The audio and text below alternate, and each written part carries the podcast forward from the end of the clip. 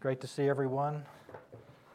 I didn't know if we'd be uh, under rain, uh, uh, heavy rain at, the, at this point, but so far not. But I think there's some coming. Uh, grab your donuts, and I'll open us in prayer. Heavenly Father, we are uh, here this morning, and we want to look at your wor- word, Lord. We want to we want to find you in it, Lord, and we want your truth, and we want to be able to uh, apply it in our lives, Lord. We want to see uh, how you used uh, a little Jewish man named Paul and uh, how, he, how he accomplished great things, Lord. And he had been uh, one who had sought to kill your people, and yet you turned him around. You, you used him for your purposes. You are awesome and uh, sovereign, and we just praise your holy name this day in Jesus. Amen. Okay. We are we got to, through chapter one last time, and uh, that's great. And we'll start in two today. First Thessalonians chapter two. There are five chapters, and I hope to uh, teach this book and then take a, hi- a, hiatus, and we'll have another teaching in between, and then come back and, and pick up Second Thessalonians after that uh, as time goes on. If I had to to put a title on this chapter, I'd probably call it success story. Uh, that Paul's ministry uh, was a success in Thessalonica, and that he uh, was a bold, a bold giver of the of the message of God. Um, it's interesting. This morning I checked my emails, and I, there was a headline in there that uh, the governor of Texas will be signing, uh, probably signing a bill later this week called the Heartbeat Bill uh, in Texas that will prohibit abortion uh, once a, uh, a, heartbeat is detected. Detected. So that's coming Thursday, hopefully.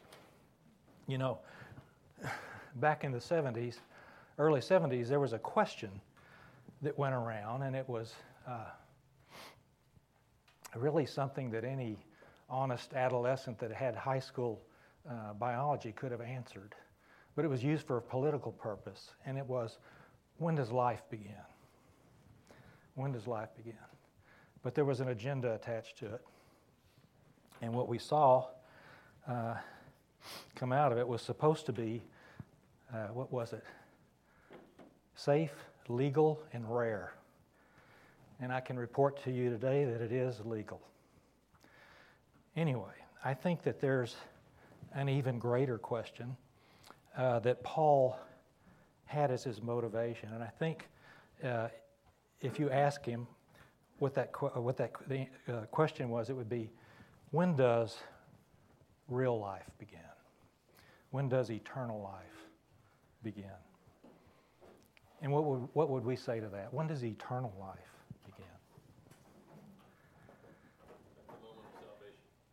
at the moment of salvation. This was his, this was his driving force. When a person, when the message, uh, the Word of God is delivered powerfully, as we saw in chapter 1, and people are open to receive it, and it, and it does its work, that they're not just words. And when a person accepts Christ as their, uh, their, their own personal Savior, you know, at that moment, life has begun real life, eternal life, spiritual life. And I think that's uh, in large part what, what motivated Paul. As we go through chapter 2, we're going to see that um, he's going to tell us a little bit about how and why he had such, such success in Thessalonica. And uh, a lot of that has to do not only with the message, but his, uh, his intentions, his, his uh, purity. He, he wouldn't say, don't shoot the messenger. He would say, scrutinize the messenger. Look at him. Look at his life. Is he real? Is he authentic? And we talked about that last week as well. As well. And also, uh, some of what we're going to see in here, he makes statements that seem to be specifically addressing possibly accusations that had come at him from his critics and naysayers that were accusing him of things uh, like covetousness and uh, greed and uh, cowardice and hypocrisy and those types of things. I think we'll see him address those as we go through here. You're going to. Uh, I noticed that he had he calls on witnesses in this chapter pretty heavily. He's going to call on the Thessalonians as his witness or to recall six times. I counted at least six. And he's going to call on God to be his witness at least twice. So we want to see that. He's, he's, he's saying he's, he's nothing to hide. Okay. So, chapter 2. Now I'm going to just tell you if I, if I were writing this chapter, chapter 2, let me tell you how, how I'd start out. I'd say, This is Paul. You know, I just got here from Philippi, right? And it was horrible. I was mocked by this slave girl. Demons were after me. Uh, I was unjustly accused when I cast them out. They stripped me down and beat me with rods. And uh, then they put me in jail and they put my feet in stocks. And uh, so, uh, you know, if I'm here now, but if I don't really want to create a whole lot of uh, advertisement or, or, spectacle. Just, I'm going to be staying at Jason's house, and if you want to see me, come on to the back door and knock three times, and we can talk about God's Word. That's how I would have written it. That's not how Paul goes at it, though. So let's pick it up, chapter 2, verse 1, and he says, uh, For yourselves know, for you yourselves know, brethren, that our coming to you was not in vain. But after we had already suffered and had been mistreated in Philippi, as you know, we had bold, the boldness in our God to speak to you the gospel of God amid, amid much opposition. He had a boldness of God, and he'd just been ridiculed, beaten, and chased out, run out of town. You know, boldness is a, uh, in the Greek. It's it's a very difficult word, but I'm going to try to say it iparasia samitha. And it means boldness to speak in the public, on a public forum, in a public address. This is extreme boldness. And uh, he had gotten this partially from what he had experienced in Philippi, from his suffering. And rather than, you know, make him shut up and go away, like it would many people, it emboldened him to give the gospel and to speak. And he did it in much amid much contention or with much contention. And the word there, the Greek word is agonai. Agonai. We, of course, we get agony from that word. He had agony in the delivery of this message. I think that he was met with a lot of opposition, but I think that he also agonized in his own heart, in his own soul, as to, to get this message out because he knew the need of these people, of all people, to hear and to believe the truth. So he was not a secret uh, minister. He, his ministry wasn't hidden anywhere, and he was out there. And he had that boldness, and I think that's part of his success and how God could use him. Linnell?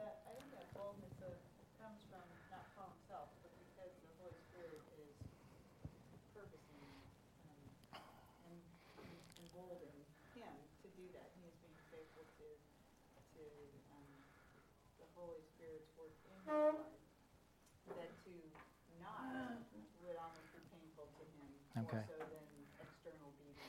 So his suffering then wasn't a punishment uh, to him. It was something that God was using as the Holy Spirit to take him and to mature him and to give him that boldness that would make him even more successful. You know, the, God, sometimes He doesn't let you go one place, and some plant, sometimes you go, sometimes you're persecuted.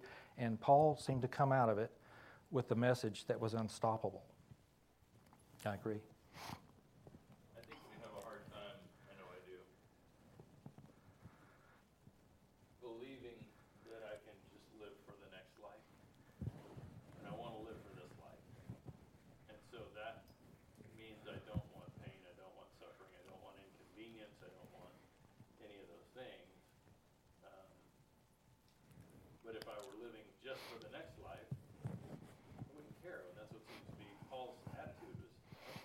I think he, you know, once you beat a guy so much and throw him in the water and kick him around, fall, uh, knock him off of a third story window, you know, all of the things. Once you do, and it's like, you know, he said, you know, I'll come back. It's better for you, but I'd just soon be with the Lord.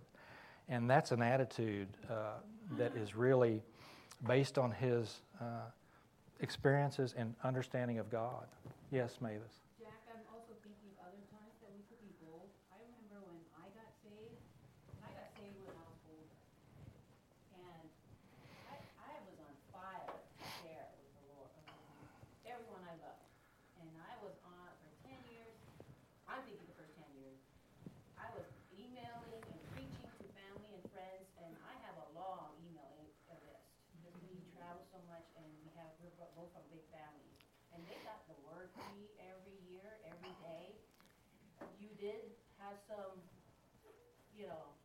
Rejections and all that.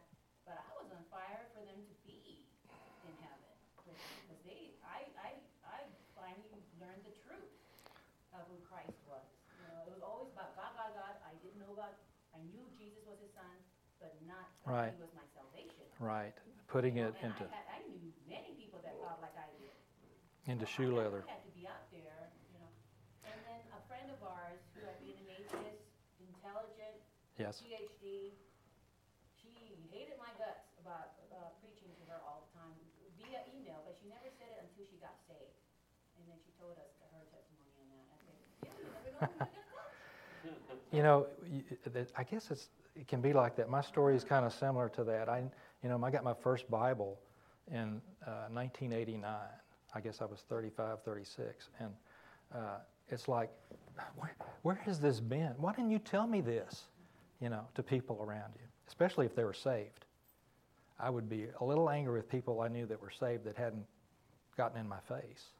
But you know, there's a boldness that's required in that to do that. You know, peer pressure and offend, offending people and all that. That's really it's and it's not getting any less in our society. That's a that's a uh, distraction to getting God's word out. So you need to be bold, as Paul said. So, next verse, he says. Uh, for our exhortation does not come from error or impurity or by way of deceit. Exhortation is a great word. What does that mean?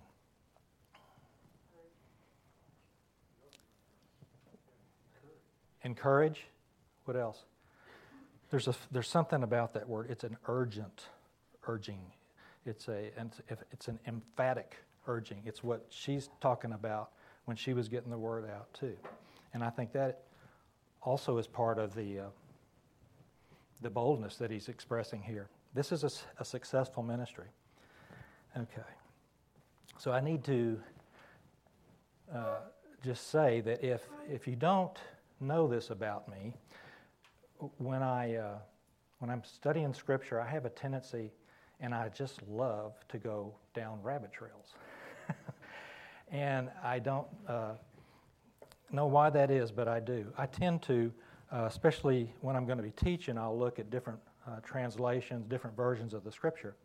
And I will tell you that these, there's three words here that don't that didn't come with Paul's message. He, he, he, he holds them up. Error, there's no error. It was a pure message. Impurity is the next one that talks of cleanness. There, uh, excuse me, uncleanness. There was no uncleanness, and that's, that's in a sensual sense. And then he says, by way of deceit. Now, if you are a, a Gentile believer, that probably wouldn't stir you up much. But there were Jewish believers in here also. When I go to the King James Version, which is what's the first Bible I got, and I'm not a King James only person by any means, but I like looking at different versions to get different nuances. The word is different and the word is guile.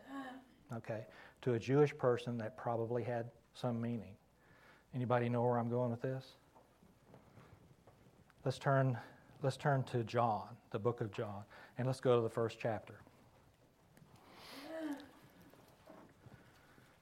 Because if we just take it as deceit, well, that's, that's one form of falsification, but you're missing a deeper meaning, I think, behind it that the Holy Spirit chose to use. The, word, the Greek word is dolos, D O L O S.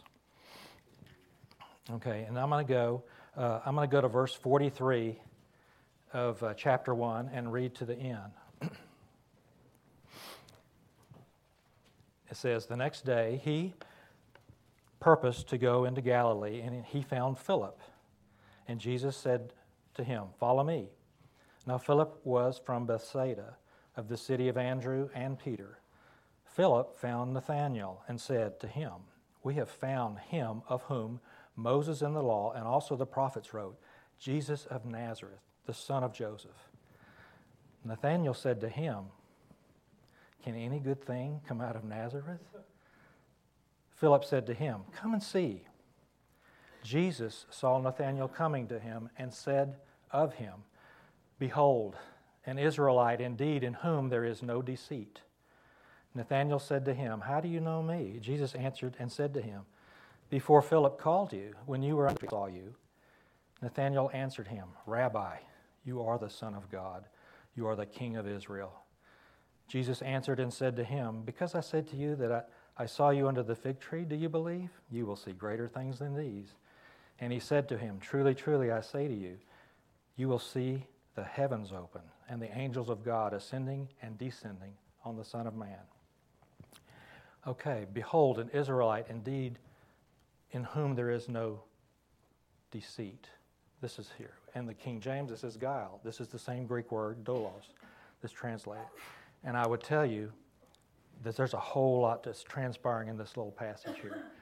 And I won't go that rabbit trail unless you want to. But it, uh, there's a play on words in this.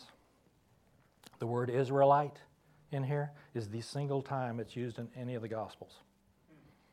He could call them Jews, Hebrews, whatever. He said Israelite. And I don't know about y'all's, but mine has an exclamation point at the end of the sentence as well. Now, that, of course, there were no exclamation, there were no grammar uh, punctuation put into the original manuscripts, but the Greek editors of the text did put these in. And it doesn't appear in all, it doesn't appear in NIV. Anyway, so Nathanael would have understood that word that he used there, guile, I'll just say guile, was a, this is a play on words. Uh, it was a character trait of somebody in the Old Testament. Porter. It did, it's not in the NIV. It's not in the NIV. It's in many others, but it happens to be in the NASB. So it was a play on words. Oh, it is in the NIV? Okay. Um, Behold, an Israelite. It's not just Israelite, it's Israelite indeed. Okay? In whom there is no seat, uh, re- deceit. What, does uh, Israelite imply? Jacob, I heard. Son of Jacob, a true Israelite. He says a true, he's saying a true son of Jacob.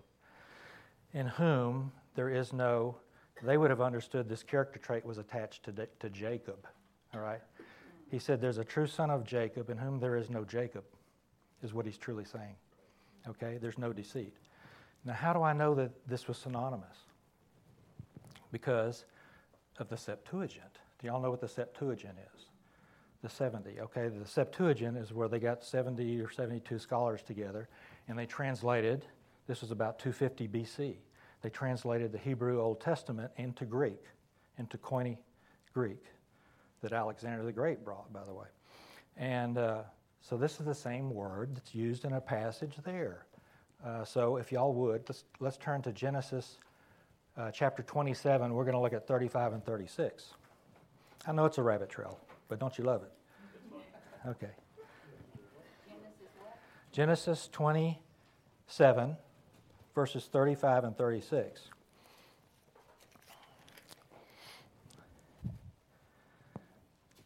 Is everybody there? 27, chapter 27, verse 35. I'm going to read. And it says, And he said, This is uh, Isaac speaking, guys. Uh, and he said, he's speaking to Esau, uh, Your brother came deceitfully and has taken away your blessing. Hmm. Deceitfully, right there, is the word dolos. That's how, uh, that's how Jacob came and, and, and took the, uh, the, the, blessing. Remember, he wore the fur on his coat after he had uh, gypped uh, Esau with a bo- bowl of porridge and that kind of thing, and then he does this under his mother's direction you know, with Rebecca, and uh, he's done that. And then he, and then listen to what Esau says in the very next the very next uh, sentence. Then he, this is Esau, said, Is he not rightly named Jacob? For he has supplanted me these two times. Hmm. He took away my birthright, and behold, now has taken away my blessing. Okay? So this is where that word gets that connotation. And so most of the Jewish people would have understood that when Jesus makes a statement that way. So it's kind of a, it's a very interesting statement. It's almost a, a backhanded compliment. One more little thing to follow. If we took this word right here, uh, that was translated in verse 20 and verse 35 deceitfully, what if we put it back into the Hebrew? It, we can find it in the Hebrew again too. So turn, it's still in Genesis. Turn to Genesis chapter 3, verse 1.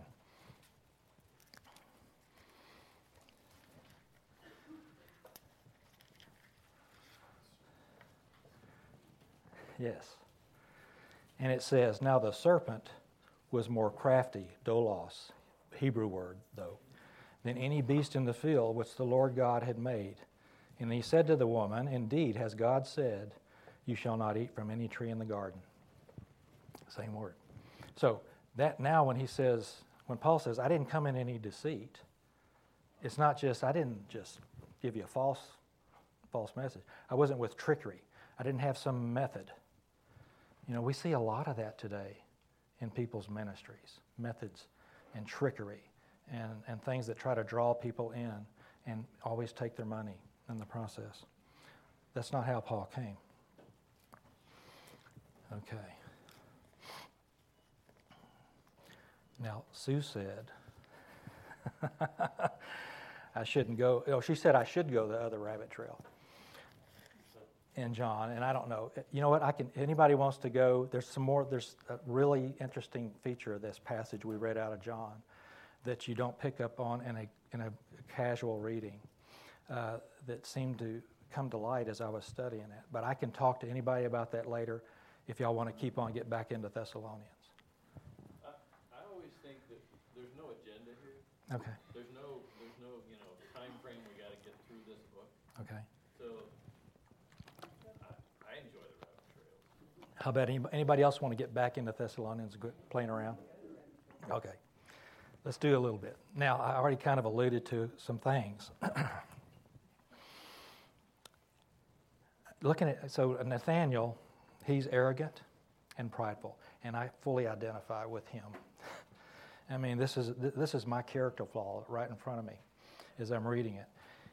What, did his, what was his response to Philip when he told him, hey, we've got the guy, the Messiah that Moses talked about? He said, what? Can anything good come out of Nazareth? Now, does that sound a little arrogant to anybody? Or prideful? Judgmental? Prejudicial? Lots of things. And all we see next is Jesus saw him coming to him and with an exclamatory statement says, Behold, what he said, a son of uh, Israel, a son of Jacob, in whom there's no guile. And uh, I think that caught Nathanael off guard. Right? Don't you think? He, he, was just, you know, you know how guilty you feel when you've been talking about somebody or something, and then you turn around, and they're standing right there. You ever been caught in that situation? I think Nathanael's a little off guard. Hey, I, I uh, said bad things about him, and he's uh, given me this great compliment. You know, that's terrible. Uh, but it's like, it's a little weird too, because he called me a, I didn't have any Jacob, and he said I was son of Jacob. So th- I think he's a little off guard. I think you're going to see, we're going to get a, a glimpse into some of the, uh, what's the word I used? His humor and uh, what else? Wit. The humor and wit of the Lord. You know, we, we know the attributes of God. And humor and wit, I, I can't find that listed anywhere. But I think he's got humor and wit. Okay? And we're going to get a glimpse at it. Um, he uh, then says, Well, how do you know me? to Jesus, right? How do you know me? And uh, Jesus says, before, before Philip called you, you were under the fig tree, and I saw you. What, what has Christ uh, revealed about himself there? He's omnipresent, yes. He is omnipresent. You notice he said, I, I saw you. He didn't say, I heard you. But Nathanael's a pretty smart guy. What, Porter? Omnipresent through the power of the Father, but he said he, he said it did the things the Father showed him. This is correct. This is correct. But he has just revealed that he was wherever Philip was under that fig tree. He saw him. And Philip is not, uh, he may be prideful and arrogant, but I don't believe he's stupid. And I think he would understand hey, if he can see me, he likely can hear me too. So, Knows my heart. and knows my heart. Very good. Speaking of heart, you know, we talked last week about contriteness, didn't we? We talked about contriteness and a broken heart. Do you think Nathanael has a broken heart when he says what he said about Naz- uh, anyone coming out of Nazareth? I don't think so. But I read two sentences later, and he's, you know, basically uh, confessing Jesus Christ as, as the, the Savior, the Messiah. What in the world transpired to take a man of arrogance down to a contrite heart and nothing flat? If this were a chess game, I count two moves. Checkmate. And so, what Jesus said to him, I think, did catch him off guard. And I think that it convinced him on the spot. He was convicted of, his, of who Jesus was and, and what Nathanael was. I think he had a contrite heart when he, said, when he voiced those words to Jesus. And then Jesus, listen to this. I mean, this is just pure, uh, beautiful uh, uh, wit. He goes, and then I, he says, Because I saw you under the fig tree, that's why you believe you're going to see greater things than those. And then he draws us uh, to, a, to an example, an illustration. It's from Genesis chapter 28, right? He has said, he told Nathanael, Nathanael truly a, a son of Jacob, in whom there's no Jacob. It catches him off guard, and then ultimately Nathanael admits him. And just in case Nathanael missed anything, he throws in this, this illustration of Jacob. Truly, truly, I say to you, you'll see heavens open and the angels of God descending and uh, ascending and descending the Son of Man. That's Jacob's ladder. That's where Jacob was in flight, remember? From what all he had done, he thought his brother would kill him, and he's running out and he sees that ladder. That's where he meets God. That's where he meets the Lord. And that is where he's given the Abrahamic covenant. And so that's where he's made contrite before the Lord. I mean, to me, that's like, whoa. My head just exploded, you know? And so it's fun, but I like, I like that. But anyway, guile is trickery and, uh, and much deeper than pure deceit. And I think that the Jewish people uh, understood it as portrayed in, in Jacob. So let's go back uh, to the text. Yes, we're back in Thessalonians, second, uh, second chapter. Now I'll pick it up uh, in verse 4. It says, you know, that's right after Paul says they didn't come with these uh, errors and impurities and guile, but just as we had been approved by God to be entrusted with the gospel, so we speak, not as pleasing men, but God who examines our hearts. Approved here, any uh, thoughts on that? He's approved by God. How did Paul get approved by God?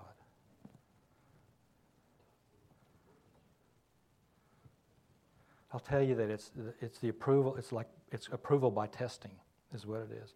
If, if he was in a laboratory, this would be the scientist in the white coat that's mixing the chemicals together to see what compound they're, they're looking at or what element, and they'll be testing it. And Paul has been tested, and as such has been approved. Okay, just like gold is heated up in the dross comes up. Uh, and so he's now, in, he's now entrusted. He's been approved, and now he's entrusted. And when I think of entrusted, I think of, of stewardship. When somebody entrusts you with what's most valuable to them, you're a steward of that item. And it's like, you know, you need to take better care of this thing that someone left to you than even your own stuff. You watch it, you know, even more diligently. And I think Paul had, he treated God's word that way. I, I think of it as, you know, a, a sword that's been put into the fire and then beat on with a hammer until it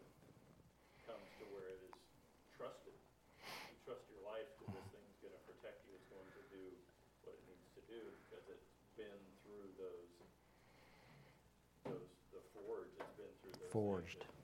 That's a are Not easy, that's a great. And it, it actually they call it work hardened or heat tempered. You know, he's been through the testing and he's stronger. He's bolden because of it.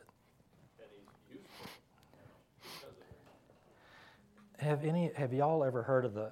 I guess it's a legend, or we'll talk about it. Where the, the high priest back in uh, in the temple, uh, that have you ever heard the legend of that they would tie a rope around the the foot or the ankle? Everybody's heard that, and so he would go out, and, and if he didn't, you know, do everything according to the way God lined it up, he could lose his life, be struck dead.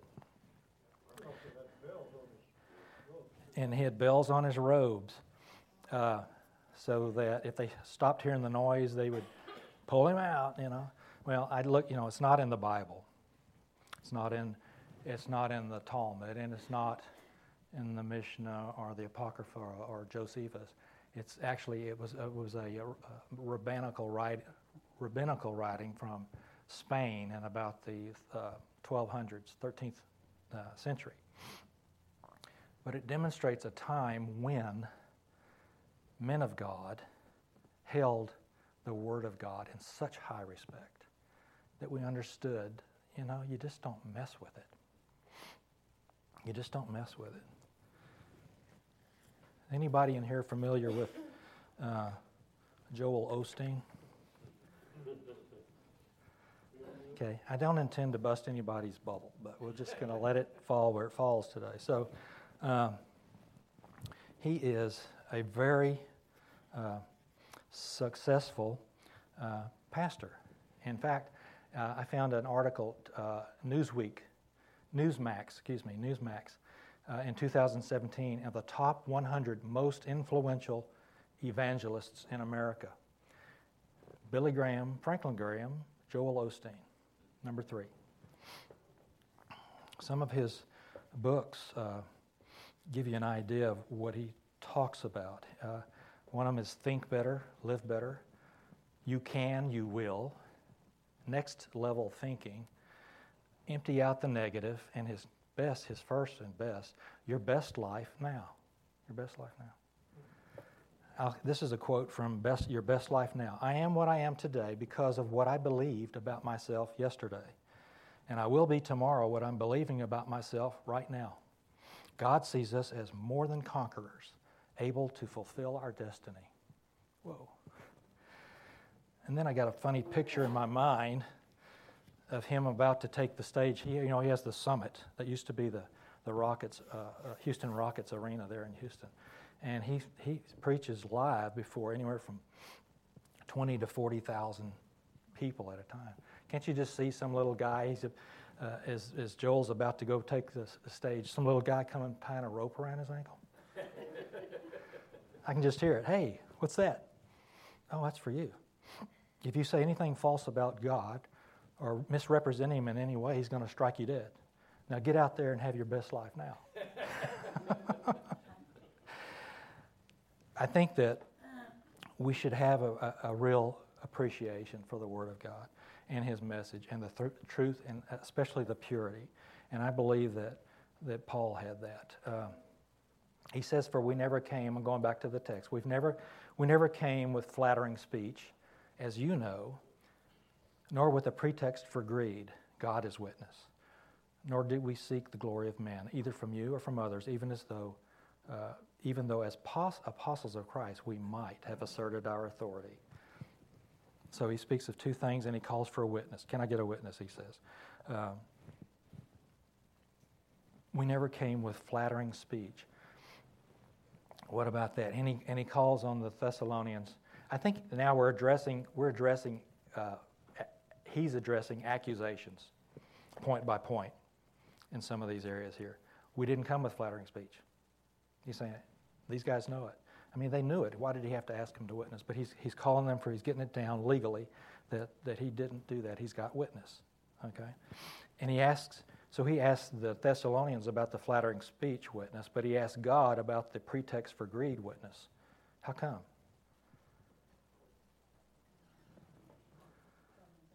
Is in his heart. The covetousness was in his heart. The flattery, we can most, mostly pick up on that.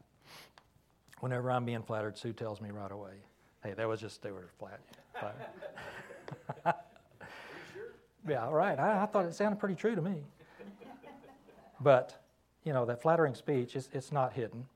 And uh, anybody astute uh, will, will recognize it. But the, what's, in my, what's going on in my heart, you know, I know, and God knows for sure. So he gets that witness. He's not, you know, he's got, he's just a great uh, example of a Christian.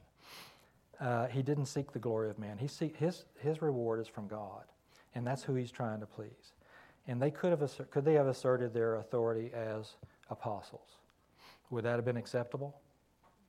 Well, certainly, certainly. But I think he's also this is one of the accusations against him was that they were fleecing uh, these uh, the flock, as it were. And he says, No, we didn't do that. And uh, we'll, we'll, go on to a second and see how he rebuke, rebukes that. But he also says, uh, But we prove to be gentle among you, as a nursing mother tenderly cares for her children. Children, having so fond an affection, an affection for you, we were well pleased to impart to you not only the gospel of God, but also our own lives because you had become very dear to us.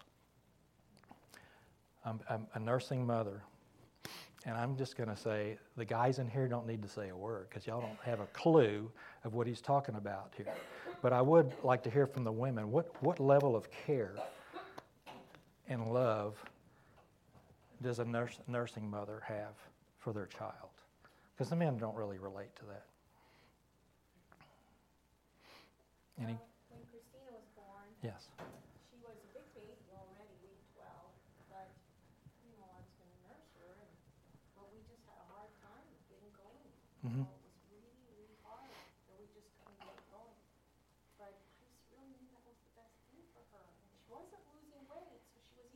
Mm-hmm. We had try for a whole month we finally got into routine.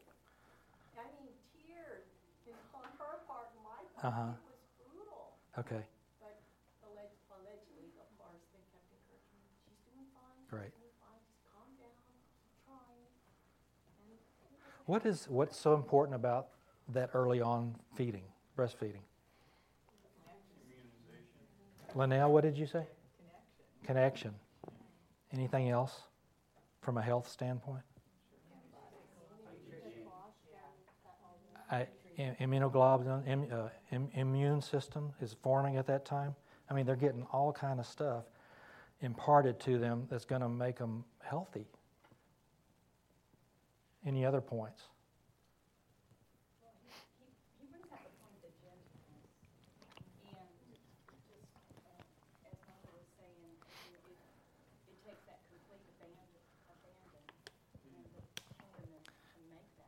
Yes, I'm sure that was frustrating. Yeah.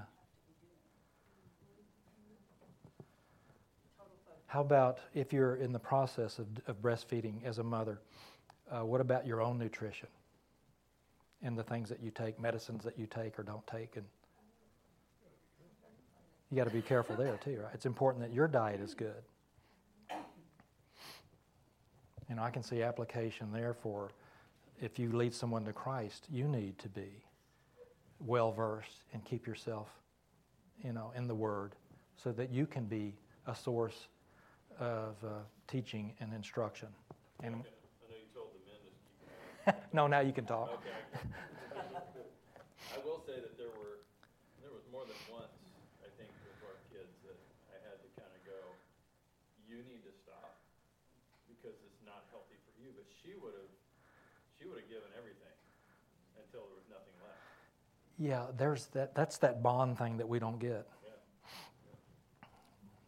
Not really, but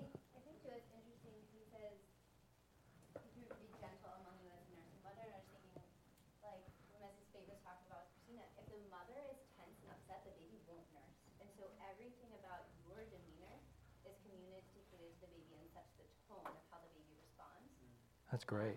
And just thinking that, like, he's setting the tone for his ministry. Very good.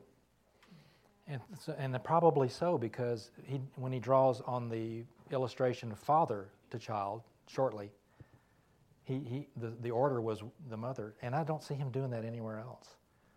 Uh, the nursing mother illustration. Uh, so that's good. I think he really, really cared about these people. I mean, way beyond what you would have expected. Just, you know, three weeks, come in, give the gospel, hey, they got saved and leave, or be chased out of town as he was. And yet he developed a very, very deep affection that I think lasted him his whole life. He's going to, at the end of this uh, chapter, we will see that they are his, indeed his, they are his hope. The Thessalonians are his hope. And we will look at that. Okay, no flatter. It seems very clear too, that, you know, the last thing he says there, you know, we, we impart to not only the gospel, but also our own lives. And you think about Paul and the trajectory he was on as a Pharisee and, and well respected, probably, if not wealthy, on his way to being so, and all that he gave up. He gave up his life to, not just for the Thessalonians, but for all these different churches. Mhm. Gave up all of the worldly stuff. And didn't ask anybody for anything, you know, was working with his hands to, to provide for himself, but he gave up everything. He was an amazing guy that could be used of God. He did all that, and he would he would tell you that it was all rubbish, you know, in light of what he understood from the Lord. And that's what we need to understand. This all this, all this stuff around us right now, this is rubbish, and the, the eternal uh, state uh, is what's going to be so glorious and awesome. Take what Heather said in context of te- of verse eight.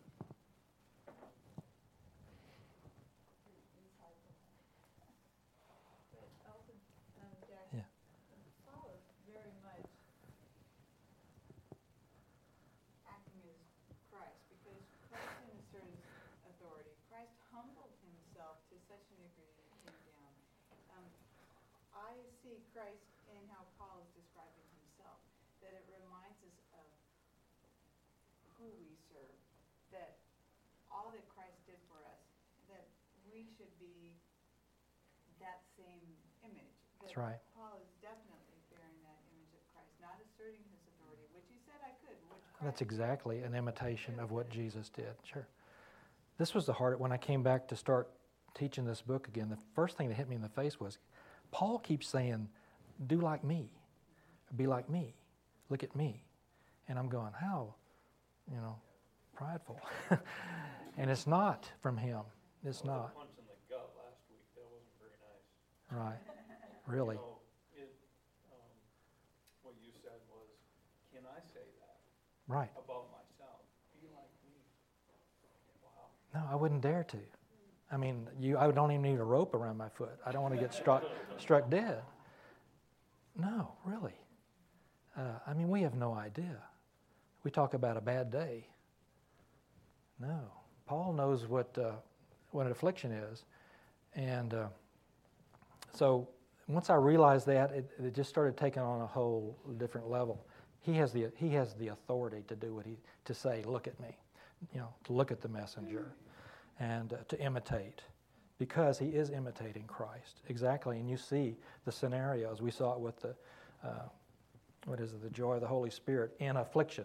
There's Christ, and you know we see this, uh, you know, getting beat up and then coming and and, and talking and uh, boldly, and so and then not even taking. He was an apostle. It was fully acceptable for him to, you know, and you should pay your pastor. There's nothing wrong with that, and uh, and yet they came in, and as I say, I think he's uh, uh, uh, debating back to the to the accusations that were made against him here. And he's saying, we could have, and we didn't. And not only didn't we, he says, we, uh, let me read verse 9. He says, uh, For you recall, once again, he's reminding the Thessalonians, you recall, get a witness, brothers, our labor and hardship, and how working night and day so as not to be a burden to any of you, we proclaimed you the gospel. Not, that means not to be a financial burden to you.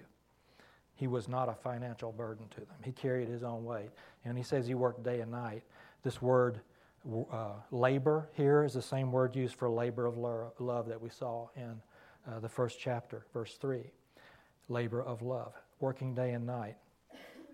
Uh, And I think he was. I think they were making tents, and I think they were giving out the word. And somebody knocked on the door. If he just laid down, he got up. And uh, you know, maybe he'd been up 20 hours, um, working night and day. You know, and all the times I see Paul compare himself to a bondservant. Never once does he say, "I'm an employee of Christ." I knock off at five o'clock, and I got three weeks vacation coming this year. No, he doesn't do that. He's, he's in it. He is owned by his master. And uh, you see that in what he writes. This is a good time to stop. We'll pick it up in verse 10 next week, then, if that's okay. Tom, would you close us in prayer? Almighty God, we glorify you, we praise you, Lord, we thank you for your omniscience, your sovereignty, Lord, for giving us people like Paul who are not afraid of the truth. And uh, thank you for changing him, transforming him. Lord, make us more like him in that we can say, uh, be like me and walk in obedience to Christ and uh, through the strength of Christ. May you do that in us, Lord, in Jesus' name. Amen.